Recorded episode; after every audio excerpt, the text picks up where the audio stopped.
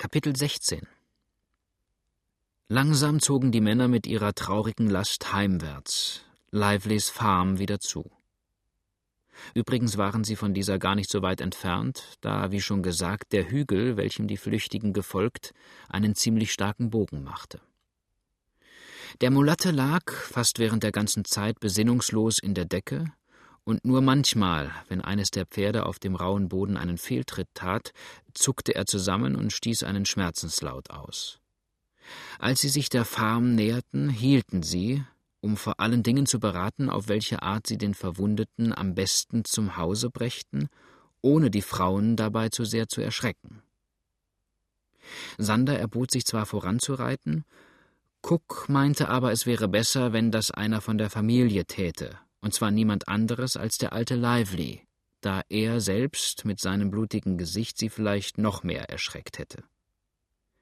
Der Alte war damit auch vollkommen einverstanden, schulterte seine Büchse und wollte eben zu Fuß vorauswandern, als ihm Sander sein Pferd anbot, das er auch bestieg und nun rasch damit seinem eigenen Hause zutrabte.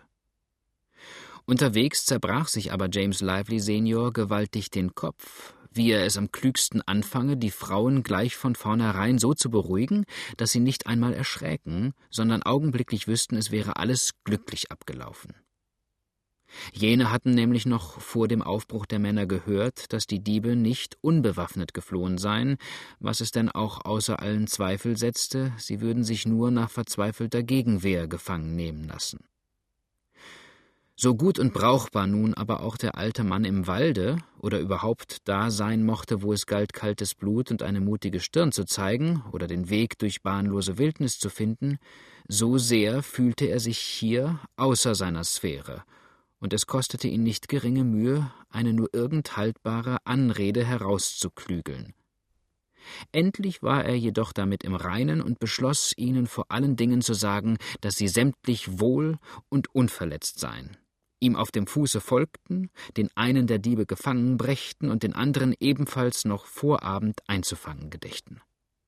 Damit musste er sie vollständig beruhigen, und hierüber mit sich selbst einig, presste er auch dem munteren Tierchen, das er ritt, die bloßen Hacken kräftig in die Seite, denn der alte Mann ging wie immer barfuß, und sprengte in kurzem Galopp den Hügel schräg hinab, an dessen Fuß er schon das helle Dach seines kleinen Hauses erkennen konnte. Die Frauen schienen aber die Rückkunft der Männer mit größerer Angst und Sorge erwartet zu haben, als diese vielleicht selbst glauben mochten denn dass es einen ernsten Kampf galt, bewies ihnen schon der Umstand, dass sie alle nur vorhandenen Waffen mitgenommen hatten. Es ließ sich ja wohl denken, wie bei so ernster Verfolgung ernster Widerstand zu fürchten wäre. Diese Furcht wurde noch vermehrt, als sie jetzt den alten Mann allein zurückkehren sahen, und obgleich eine die andere beruhigen wollte, so eilten sie ihm doch sämtlich und in aller Hast entgegen, um das Schlimmste, was er sagen konnte, sogleich aus seinem eigenen Munde zu hören. Lively, um Gottes Willen, was ist vorgefallen? rief seine Frau und musste sich an dem Türpfosten halten, um nicht in die Knie zu sinken. Wo. wo ist James? Wo ist Cook, Vater? Wo ist mein Mann? Rief die Tochter, eilte zum Pferde und ergriff des Vaters Hand. Wo habt ihr. Großer allmächtiger Gott. Hier ist Blut an eurem Fuß und hier auch, an Knie und Schenkel. Auch eure Hand ist blutig. Wo um des Heilands willen ist mein Mann? Wo ist James? Wo ist der Fremde? Was ist mit den Dieben geschehen? riefen erschreckt auch Mrs. Dayton und Adele. Der alte Lively, der so von allen Seiten in einem Anlauf bestürmt wurde, dass er gar nicht zu Worte kam, vergaß natürlich auch jede Silbe von dem, was er zur Beruhigung der Frauen hatte sagen wollen, und vermehrte durch sein bestürztes Schweigen und Umherstarren nur noch die Angst und das Entsetzen der Frauen. Endlich aber, als ihm diese nur einen Augenblick Zeit gaben, seine Gedanken zu sammeln, fühlte er selbst, dass jetzt eine Antwort unumgänglich nötig sei, hielt sich aber, da ihm jeder weitere Faden abgerissen war, fest an die letzte Frage und stotterte nur, indem er dabei ein höchst beruhigendes Gesicht zu machen versuchte und in einem fort mit dem Kopf schüttelte Er ist noch nicht tot. Sie bringen ihn. Wen, um aller fünf Wunden unseres Heilands willen? schrien die beiden Frauen wie aus einem Munde, während Adele leichenblaß wurde und krampfhaft der Schwester Arm erfasste. Wen, Mann? Wen bringen Sie? Wo ist James? Wo ist Cook? Hinter dem anderen her, rief der alte Lively jetzt durch die vielen Fragen total verwirrt. Er kommt mit dem einen, den wir durchs Bein geschossen haben. James? rief die alte Dame. Cook? stöhnte dessen Frau. Unsinn, brummte aber jetzt der Alte, dem allmählich siedend heiß wurde. Der Mulatte. Herr Jesus Weiber, macht einen nicht toll. James und Cook sind beide so gesund wie ich. Cook hat sich die Nase ein wenig wundgeschlagen. Den Mulatten haben sie geschossen. Der andere ist entflohen und James ist auf der Fährte geblieben. Vater unser, der du bist im Himmel. Ihr fragt ja, dass es einem wie mit Kübeln den Rücken hinunterläuft. Beruhigen Sie sich, sagte Mrs. Dayton jetzt, indem sie die alte Frau unterstützte. Es ist keiner unserer Freunde verwundet, Sie haben nur einen der Diebe gefangen, den Sie nach Hause bringen. Aber was in aller Welt erschreckst du uns da nur so? rief mit vorwurfsvollem Tone die alte Frau. Ach, Vater, beteuerte auch Mrs. Cook, die Angst bekomme ich in vier Wochen nicht wieder aus den Gliedern. Na, das ist eine schöne Geschichte, brummte der Alte in komischer Verzweiflung. Ich werde mit bester Absicht vorausgeschickt, um gleich als persönliches Beispiel zu dienen, dass sich alle wohl befinden, und springe nun gerade mit beiden Füßen ins Porzellan hinein. Aber besser noch so als so. Sie sind alle wohl. Cook und Horse werden gleich hier sein. Bose ist aber mit Cooks James. Heiland der Welt, man verliert hier noch das bisschen Verstand. James ist mit Cooks Bose. Nein, doch nicht. Der Hund wollte nicht mit. Dem weißen Dieb nach und wird wohl nicht eher wiederkommen, bis er ihn selber bringt oder doch genaue Kunde sagen kann, wohin er sich gewendet hat. Der alte Mann musste jetzt umständlichen Bericht über das Geschehene abstatten, denn als er in der Nacht die Gewehre holte, hatte er ihnen nur flüchtig sagen können, dass jemand gestohlen habe, dem sie nachsetzen wollten. Diesem Bericht schloss sich aber eine von dem alten Lively bis dahin noch gar nicht bemerkte Person an, die erst diesen Morgen eingetroffen war und noch beim nachträglich bereiteten Frühstück saß, als die beiden Frauen dem Botschafter entgegeneilten. Dieses Individuum war aber niemand Geringeres als Dr. Monroe oder der Leichendoktor, wie ihn die Hinterwäldler nannten, der jetzt noch, zwischen Hunger und Neugier schwankend, mit einem halb abgenagten Truthahnknochen in der einen und einem Stück braun gebrannten Maisbrots in der anderen fettigen Hand zu den Frauen trat und mit stetig wachsendem Interesse hörte, dass ein Mann verwundet, gefährlich verwundet sei und sogar hierher geschafft werden würde. Bester Mr. Lively, wandte er sich jetzt an den Alten. Ach, gleich, äh, Dr. Monroe, sagte Lively, während er sich erstaunt und vielleicht auch erschreckt nach dem sonst gern gemiedenen Mann umblickte. Erzählten sich doch die Landleute überhaupt schon von ihm, er wittere eine Leiche so weit wie ein Turkey-Bussard. Ihr kommt, apropos, und könnt hier gleich eure Kunst zeigen und herausfinden, ob einem armen Teufel noch zu helfen ist, dem das Tageslicht an mehr als einer Stelle durch die Haut scheint. Aber da kommen Sie wahrhaftig schon, so mögt ihr gleich mit anfassen. Alte, wo wollen wir ihn denn hinlegen? Ach, du lieber Gott, sagte die alte Dame, hier ins Haus soll er? Nun, wir dürfen. Nein, nein, du hast recht. Es ist auch ein Mensch so gut wie wir, wenn auch ein Sündhafter, den Gott gestraft hat. Ja, da weiß ich aber meiner Seele keinen Rat weiter als ihr müsst ihn in Cooks Haus schaffen, und ihr anderen zieht, bis er transportiert werden kann, zu uns herüber. Ach, beste Mrs. Dayton, dass Sie gerade zu so unglücklicher Zeit zu uns kommen mussten, und wir hatten uns alle so auf Sie gefreut. Mrs. Dayton wollte sie nun zwar hier beruhigen, es blieb ihnen aber keine Zeit mehr, denn die kleine Kavalkade hielt in diesem Augenblicke vor dem Tor, und Cook und Sander an der einen und Dr. Monroe und der alte Lively auf der anderen Seite trugen den Verwundeten langsam und so vorsichtig wie möglich in dieselbe Tür hinein, aus der er in voriger Nacht so schlau entwichen war. Der Mulatte stöhnte, als er die Augen aufschlug. Dr. Monroe hatte indessen auf des alten Anfrage nur unzusammenhängende und diesem vollkommen unverständliche Worte erwidert, denn er nannte ihm in aller Geschwindigkeit eine Masse von Brüchen, Quetschungen und Hieb-, Stich- und Schusswunden, deren Auswirkungen er ungemein gern an irgendeinem menschlichen Wesen beobachtet hätte. Er versicherte auch ein über das andere Mal, es sei der glücklichste Zufall von der Welt, der ihn hier zu so guter Stunde hergeführt habe. Auf Sanders Frage endlich, ob er wohl glaube, dass der Mann sein Bewusstsein wiedergewinnen könne, antwortete er, sich freudig dabei die Hände reibend, Gewiss, gewiss, soll mir noch zwei, drei Tage leben. Hoffe ihn zu trepanieren und am rechten Arme wie rechten Beine zu amputieren. Zu was? fragte der alte Lively erstaunt. Lassen Sie mich nur machen, bester Herr, erwiderte der kleine Mann, ohne die Frage weiter zu beachten, in größter Geschäftigkeit. Lassen Sie mich nur machen. Hier am Feuer, Gentlemen, wird wohl der beste Platz sein, sein Lager zu bereiten. Ein paar wollene Decken genügen. Verlange nichts weiter für meine Mühe, Gentlemen, als die Leiche. Werden mir wohl ein Pferd borgen, um sie nach Helena zu schaffen? Ein alter Sack genügt, schneide sie auseinander. Der alte Lively drückte sich leise aus dem Zimmer, ihm fing es an, in der Gesellschaft des kleinen Mannes unheimlich zu werden, und selbst Cook wäre ihm gern gefolgt, wenn nicht noch einige zutreffende Anordnungen seine Gegenwart erheischt hätten.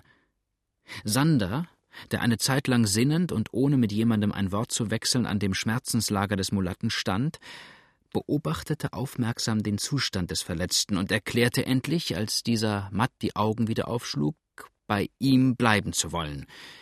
In jedem anderen Falle hätte nun Cook das vielleicht nicht einmal zugelassen, hier aber schien es ihm sogar lieb zu sein und er verließ selbst auf kurze Zeit das Haus, versprach jedoch, bald zurückkehren zu wollen, um von dem Mulatten, wenn dieser aus seiner Betäubung erwache, noch über manches Aufklärung zu erhalten. Das zu verhindern war jetzt Sanders einziges Ziel, und mit verschlungenen Armen und fest aufeinander gebissenen Zähnen ging er, als er sich mit dem Doktor und dem Kranken allein sah, im Zimmer auf und ab, um seine Pläne zu ordnen und die nötigen Maßregeln zu ergreifen. Er befand sich aber auch hier in einer kritischen Lage. Sein Plan, der ihn hierher geführt hatte, war durch eine Bemerkung der alten Mrs. Lively, wenn nicht ganz beiseite geworfen, doch sehr erschüttert worden. Er hatte nämlich durch ihr Gespräch mit Mrs. Dayton erfahren, dass die alten Benwicks in Georgia gestorben wären, und er wusste durch seine frühere Bekanntschaft mit Adele Dunmore recht gut, dass sie von jenen erzogen und einem eigenen Kinde gleich behandelt worden sei. Kellys Absicht mit ihr glaubte er nun zu durchschauen. Wahrscheinlich harrte ihrer eine bedeutende Erbschaft. Blackfoot hatte ihm ja gesagt, dass Kelly mit Simrow in Georgia auf das lebhafteste korrespondiere. In diesem Falle stand sonach der auf seinen Dienst gesetzte Preis in gar keinem Verhältnis zu dem Gewinn. Unter jeder Bedingung musste er also, ehe er des Kapitäns Plan selber förderte, noch einmal mit diesem sprechen und ihm wenigstens zu verstehen geben, dass er mit der Sache näher bekannt sei, als jener jetzt zu ahnen scheine. Fand er diesen dann unnachgiebig, was er jedoch kaum fürchtete, nun, so gab es vielleicht irgendeinen Ausweg, die schöne Beute für sich selber zu entführen. Wie das möglich zu machen wäre, wusste er für den Augenblick allerdings noch nicht. Dem eitlen Wüstling schien aber nichts unmöglich, wo seine eigene Person mit ins Spiel kam. Auf jeden Fall musste er Kellys Plan aufschieben, um auch selbst noch seinerseits die nötigen Erkundigungen einzuziehen, und hierbei gab ihm des Mulatten Gefangennahme eine herrliche Ausrede, weshalb er den erhaltenen Befehl nicht ohne Zögern ausgeführt habe. Des Mulatten Zustand wurde aber auch ohne dies ein neuer Grund solcher Handlungsweise, er durfte ihn nicht verlassen, ohne sich vorher überzeugt zu haben, ob er überhaupt noch imstande sein werde, Geheimnisse zu enthüllen und wie weit seine Kenntnis derselben reiche. Konnte der Mulatte der Insel gefährlich werden, so verlangte es nicht allein Sanders Schwur, um den hätte er sich vielleicht weniger gekümmert, nein, seine eigene Sicherheit, dass er unschädlich gemacht würde und seine einzige Hoffnung blieb jetzt, alle Zeugen zu entfernen und dem Verwundeten dann schnell und unbemerkt den Todesstoß zu geben. Mit Blut bedeckt wie er war, hätte niemand daran gedacht, ihn näher zu untersuchen, und war er dann rasch beerdigt oder auch dem Doktor überliefert, brauchte man von der Leiche keinen Verrat mehr zu fürchten. Dieser Plan scheiterte aber an der fürchterlichen Leidenschaft, die der Doktor für Schwerverwundete hegte. Nicht durch alle Versprechungen der Welt wäre er zu bewegen gewesen, das Zimmer auch nur einen Augenblick zu verlassen, und er fing sogar jetzt schon an, obgleich der Unglückliche bei jeder Berührung die heftigsten Schmerzen zu empfinden schien, den Körper zu untersuchen und festzustellen, welche Teile besonders verletzt wären. Dies suchte Sander dadurch zu verschieben, dass er den kleinen Mann darauf aufmerksam machte, wie unumgänglich notwendig es sei, Schienen für die gebrochenen Gliedmaßen herzustellen. Davon wollte jedoch der Doktor nichts wissen, indem er auf schleunige Amputation bestand. Und er kramte zu diesem Zweck seine rasch herbeigeschleppte Satteltasche aus. Oben enthielt die Tasche eine Menge von kleinen Fläschchen und Büchsen, worunter nachher das schwere Geschütz, Messer, Sägen, Skalpelle und andere grässlich geformte und markdurchschneidend blank und sauber gehaltene Instrumente folgte. Die Fläschchen und Büchsen stellte der kleine geschäftige Doktor, damit ihm nicht irgendein Unglück damit passiere, auf den Kaminsims, und die Sägen und übrigen Instrumente breitete er auf dem einzigen kleinen Tische aus, der im Zimmer stand, so dass sich Cook, als er einmal hereintrat, einen heimlichen, aber heiligen Eid schwur, von dem Tische nie wieder einen Bissen essen zu wollen. In Livelys Hause drüben hielten die Männer indessen Rat, was jetzt am besten anzufangen sei, um den entflohenen Weißen einzuholen. Denn Cook meinte, nach des Doktors Äußerungen dürften sie schwerlich darauf rechnen, den Mulatten so weit wiederhergestellt zu sehen, dass er irgendeine Frage vernünftig beantwortete.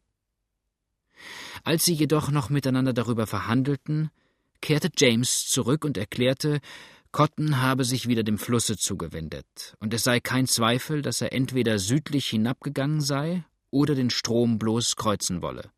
Beides mussten sie zu verhindern suchen, denn nicht allein, dass er schon in Arkansas gemordet hatte, weshalb sogar ein Preis auf seinen Kopf ausgesetzt war, sondern auch in seiner jetzigen Lage blieb ihm fast nichts weiter als Raub und Mord übrig. Um den Nachbarstaat vor solcher Geißel zu sichern, und um auch nicht der Gefahr ausgesetzt zu sein, dass der Verbrecher in ihre eigene Gegend zurückkehre, beschlossen sie, dem Mississippi zu die Nachbarn zu warnen und aufzubieten. James sollte zu diesem Zweck, da Cook zu kurze Zeit in der Gegend war, um sie genau zu kennen, nach Helena zu, oder vielmehr etwas über Helena hinaus, alle Waldleute requirieren, während der alte Lively dem Strom in gerader und nächster Richtung zuging, um von hier aus ebenfalls die nötigen Maßregeln zu treffen. Abends wollten sie jedoch zurückkehren, um zu hören, ob vielleicht von anderen Seiten Nachrichten eingegangen seien. Dass der Mörder versuchen sollte, den Mississippi hinauf zu entkommen, schien ihnen mit Recht unwahrscheinlich. Für unmöglich hielten sie es aber, dass er nach Helena selbst fliehen würde da sie ja die Verbindung nicht ahnen konnten, die Helena verbrecherischerweise zu den Nachbarstaaten hatte.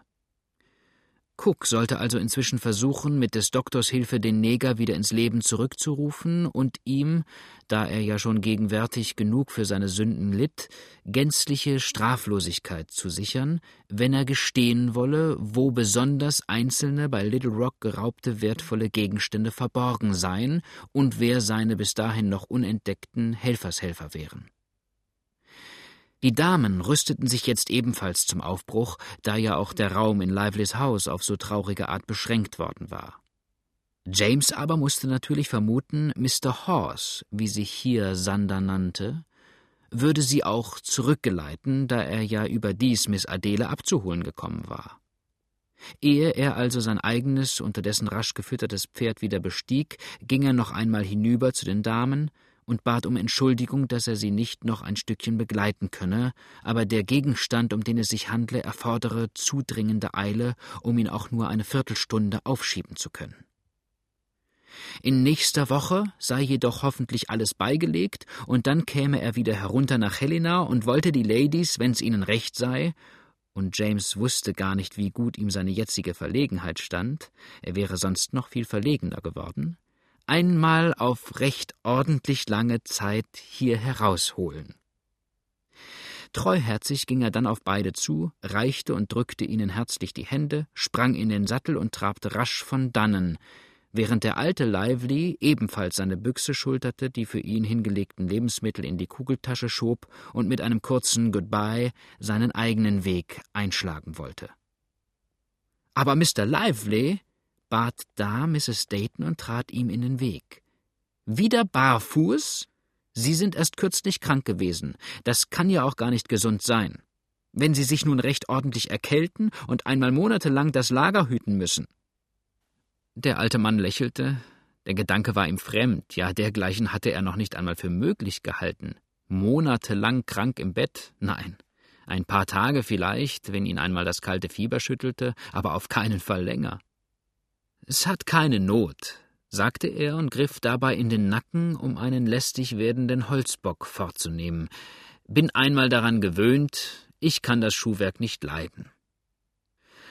Ach, dazu bringen Sie ihn nicht, meinte die alte Mrs. Lively kopfschüttelnd. Was habe ich da nicht alles schon geredet und gebeten?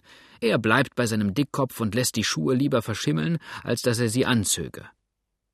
Höchstens sonntags bequemt er sich einmal dazu, wenn er mit mir zur Kirche reitet.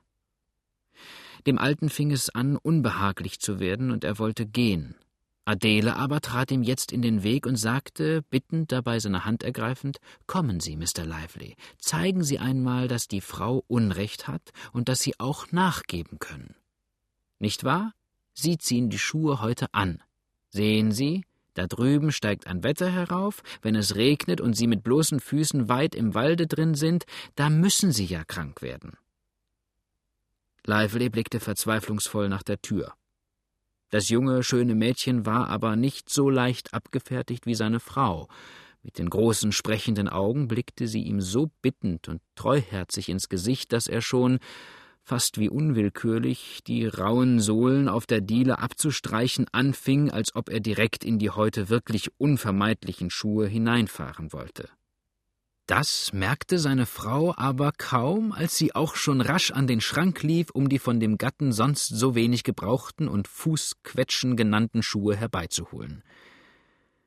Gleich darauf standen sie mit gelösten Riemen und sauber abgestäubt dicht vor ihm.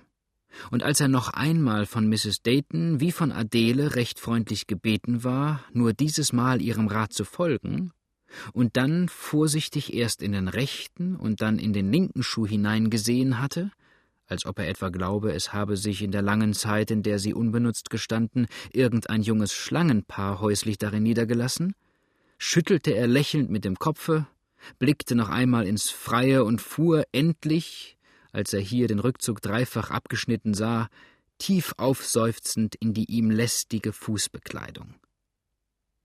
Während er sich die Riemen zuband, hielt ihm seine Frau das Gewehr.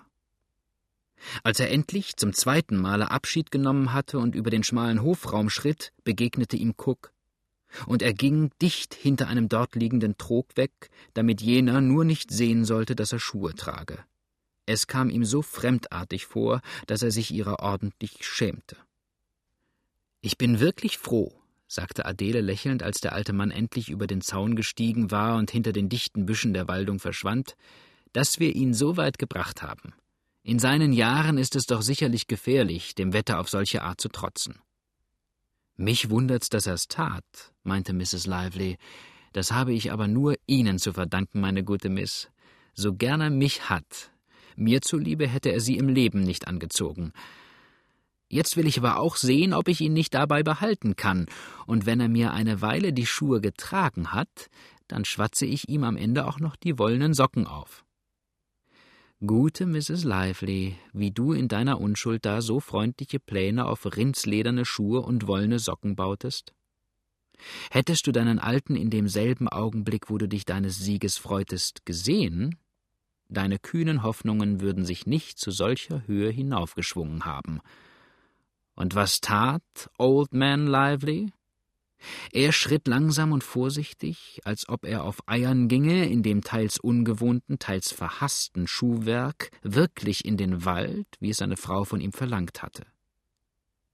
Kaum aber hatte er das düstere Dämmerlicht der Holzung betreten, da warf er den Blick zurück und schaute sich um, ob er die Heimat noch von da aus erkennen könne. Ja, er sah durch die Büsche den hellen Schein der Häuser schimmern. Weiter wanderte er, noch etwa hundert Schritt, bis er zu einem kleinen Dickicht von Dogwoodbäumen kam, das tief versteckt im stillen Hain lag. Hier lehnte er vorsichtig seine Büchse an einen Hickory, band sich dann die Schuhbänder wieder eins nach dem anderen auf, zog die Schuhe aus, hängte sie sorgsam oben hinein in den laubigen Wipfel eines niedern Dogwoodbusches, streckte das linke und dann das rechte Bein, als ob er irgendein lähmendes oder beengendes Gefühl hinausdehnen wollte, schulterte aufs Neue, aber diesmal viel rascher und freudiger seine Büchse und zog nun mit so schnellen und lebhaften Schritten in dem leise rauschenden Walde hin und lächelte dabei so stillvergnügt und selbstzufrieden in sich hinein, dass gewiss jeder, der ihn so gesehen hätte, seine recht herzliche Freude an ihm gehabt haben müsste, ob er auch barfuß mit den hornigen Sohlen durch gelbes Laub und dürre Äste dahinschritt. Von dem Tage an weigerte sich Vater Lively nie, wenn seine Frau ernsthaft in ihn drang, die Schuhe anzuziehen. Sonderbar war es aber, dass er dann auch stets genau wieder an derselben Stelle aus dem Walde kam, wo er ihn zuerst betreten hatte. Seine Frau wusste nicht warum, er aber desto besser. Er musste ja die aufgehängten Schuhe erst wieder anziehen, ehe er sich vor dem Hause blicken lassen durfte.